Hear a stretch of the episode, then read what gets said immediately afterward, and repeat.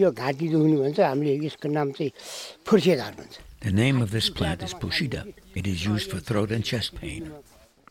We're in Kamding, a village in Nepal, nestled in the Himalayan mountains. अहिले मेरो माथि बस्नु रमाइलो छ नि सबै चारै I feel great here because you can see the view. मकै हुन्छ You can see this mountain range हुन्छ, and आलु all हुन्छ, these के different के mountains. फापर भन्ने पनि हुन्छ हुन चाहिँ This is Kiti Badre. He is a Dami, a healer who uses local plants and mantras to treat sickness. He has been traversing these mountains for the last 70 years. My name is Kidi Badre. I'm 70 years old. In line with tradition, Kidi is a Dami because his grandfather was a Dami. Kidi started his apprenticeship to become a Dami when he was 11. Today he is in the mountains collecting herbs. Bushida has a big root. You put it in a cloth and mash it into a paste to make a tea. Let me show you. He takes out a curved knife called a kukri and starts digging.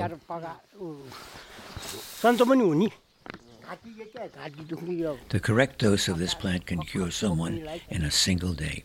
I've used it many times and I know that it works really well. We're on a dirt trail with a hill down to our one side with pine trees on it. On our left side, there's corn. Kitty stops and uses his cane to point at a tall plant with a purple stem. This is chorito. I use the roots and the leaves to control fever. Over the course of the next hour, Kitty stops and collects Julo and Rigati for food poisoning, Pilaful for burns, and Kalazar for broken bones. Eventually, we stop at a single story stone house and he ushers us inside for some chang, a local wine. Kitty and his uncle, who is also a Dami, reflect on the old days when they used to go to higher elevations and collect more powerful medicinal roots. पिकेदेखि पल्लोपट्टि माथिसम्म पुग्थ्यो नि A long time ago, everybody would walk the five days to Piki and collect the powerful medicines from there. माथि माथि पुग्यो The whole way, we would eat corn paste. तर जानु सक्दैन लेखलेखमा सक्दैन यतातिरकाले अलिक ठिक But नहुन्छ now I'm getting old and I have to stay closer to home. We still collect medicine from around here, but it is not as strong. अब हाम्रो बुढा भयो जानु सक्दैन And now, does anybody go out to Piki and collect? कसरी कम हुँदै गयो भने अब No, most people just go to the hospital now. I don't do much Dami work anymore. The trail we were walking on is uphill, kind of muddy in spots. Plenty of this mossy, just green moss growing on rocks that it makes it so you slip every time you try to take a step on a rock. I've come to Kamding as part of a medical team that supports rural health posts. The trek into the village took us seven days, hiking through cornfields, forests, and small villages. Namaste. Namaste. Namaste. Kids along the trail shout namaste and wave to us as we pass. Namaste. Namaste. Namaste. My name is Tiffany Dow. I'm a f- I just finished my first year of medical school at Oakland University William Beaumont School of Medicine. I'm Monica. Um, I am a first year PhD student in Aeroastro department. Um, I think we're, we're going to the Chiangbai region and we're going to provide medical services. And We're just going to do a bunch of um, like teaching them some preventative care um, practices. We've been doing a lot of preparation to teach the local community um, people, like to educate them with like medical um, knowledge, planning on like teaching them in a workshop and lecture setting over there. They see bringing Western medicine to indigenous communities as a way to improve their lives. Uh, I think it's gonna be super cool. Um, this will be like my first time teaching people like about medical stuff, and I just feel great um, providing help to people who really need it. And I think these people, um, whatever we teach them, it will help them to build their community and build their like medical um, clinic there in a better, in a more sustainable way in the future too.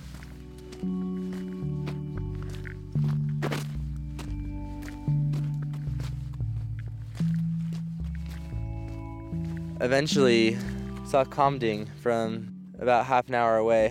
When you look down on Kamding, it's a sleepy little village. Different stone homes dot the countryside. The center of town consists of five different buildings. Four of the buildings are hotels, but not the American sense of the word hotel. They're two story homes with the bottom floor being a store where they either sell candy or SIM cards, even though phone and internet don't work here. And then the top floor are rooms with beds in them that the family often sleeps in, but if visitors want to sleep in them, the family will find other places to sleep. Where's that trash bag?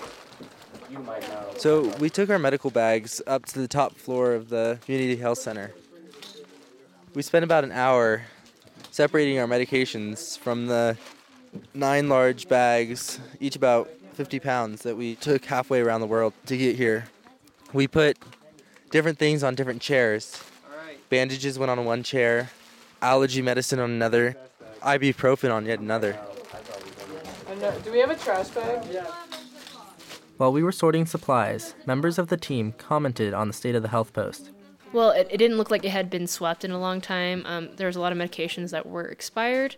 Um, it didn't seem like there was any organization to the medications. Um, it just didn't seem that there was any sort of uh, usage when we were not here. Uh, I'm just gonna take a few vitals on you. First of all, I'm gonna take the pulse ox. So put it on your middle finger right here. The next day, the team started running clinics.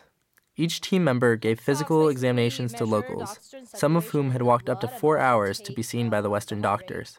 So right now I read out his uh, uh, oxygen saturation is 94% and his uh, pulse is 64. All right, now I'm gonna um, ask about uh, the stomach pain that you have today. So how long has the stomach pain been? Five years. Five years. Okay. Point out where where does it hurt again? Like, Dusa here? No. Okay. Right. Dusa. Uh, from 0 to 10, 10 being the worst pain, how how would he rank it? Uh, totally. 4 to 5 out of 10? Okay. Is the pain sharp or dual? Like sharp. Sharp? Yeah. Okay. I talked with some members of the uh, team to see how they thought the clinics were going. Um, I actually was really excited to start the clinic. Um, we've been trekking for a couple of, you know, like a couple of days and like I was just like happy to actually um, come here to do what I came to do. I went over my notes to make sure like I knew the stuff or like some of the stuff that we were going to look at. And so like yeah, I'd have to say like it was nice to see like the things that I've learned in medical school like be put to like, you know, like real life clinics. And um, I've never actually heard lung sounds other than like YouTube or, um, you know, just on like the recordings that they provide in medical school. So um, I was actually lucky to have two. Pa- oh, not lucky, but I was. It was great to have some experience listening to um, lung sounds that you know were in a, a, a clinic. It like there's a lot of people that showed up, and it you know it's a Monday, so I feel like they took off work to like to come here to make sure that they're healthy. By the end of the week, the clinic had served over 400 people, and the town seemed really grateful for the Western doctors स्वास्थ्य चौकीको तर्फबाट अ, म धन्यवाद They, they want to thank you very much because you are com- coming from far away. You are coming here and along the, all the people which were educated, uneducated, and you made them educated. The village members see the medicine we brought as a sign of progress, helping lift their communities into the 21st century.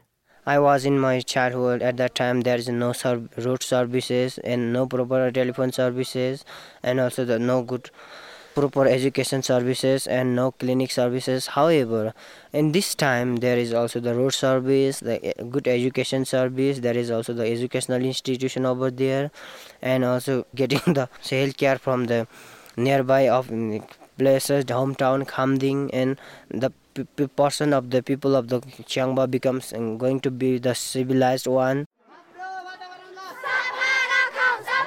Monica, what's going on right now? I don't know. I've really no, no idea what's going on. yeah, people just like start rushing in from the entrance, and um, kids was like obviously saying something like some kind of rallying going on here.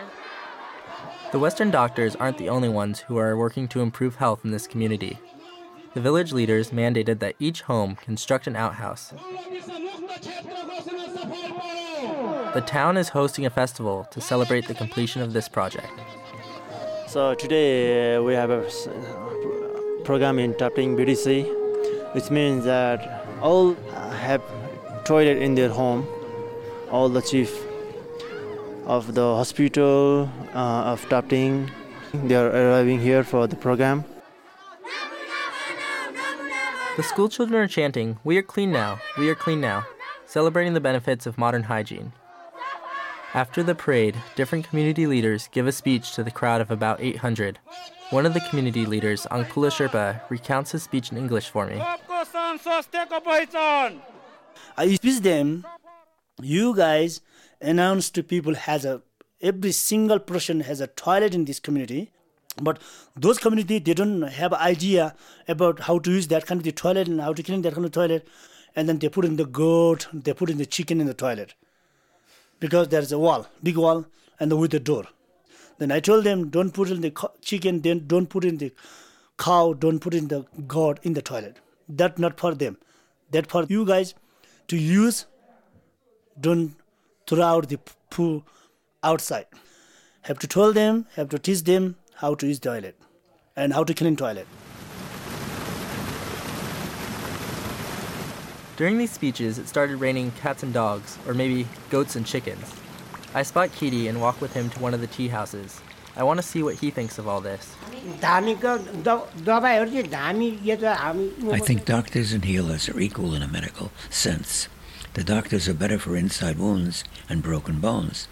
But the Dami's rituals are better for making pain go away. Kitty understands that many Western medicines come from traditional plants like his, but many of the plants and his knowledge have yet to be studied.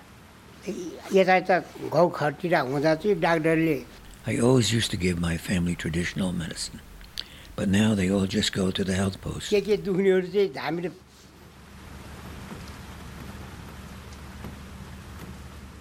I thought that with Western medicine replacing traditional ways, some people would be resentful. But it turns out to be much more complicated than that. There are consequences for not adopting to quote modern ways of life. People will leave to find them elsewhere.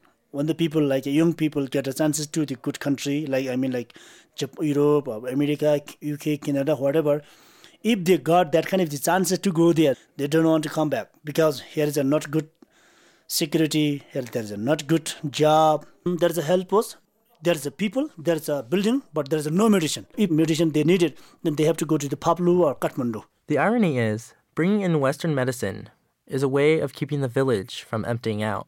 I want to see after five years, all of the people good educated, all of the people is really healthy, and then all of the people really happy. So then I will try, try to build the road, try to build the hospital, try to give the good education, try to build a good electricity. In fact, Kitty's own son left Kamding and went as far as the oil fields of Saudi Arabia seeking a better life. Kitty has never seen his grandson, who, according to tradition, would have been the next Dami. Kitty sees his own way of life quickly disappearing, but he isn't sad. He wants to see the town survive, so he's sacrificing what he has left to keep other families' sons and daughters from leaving. I have donated my land for this new hospital to be built. I get happiness from this.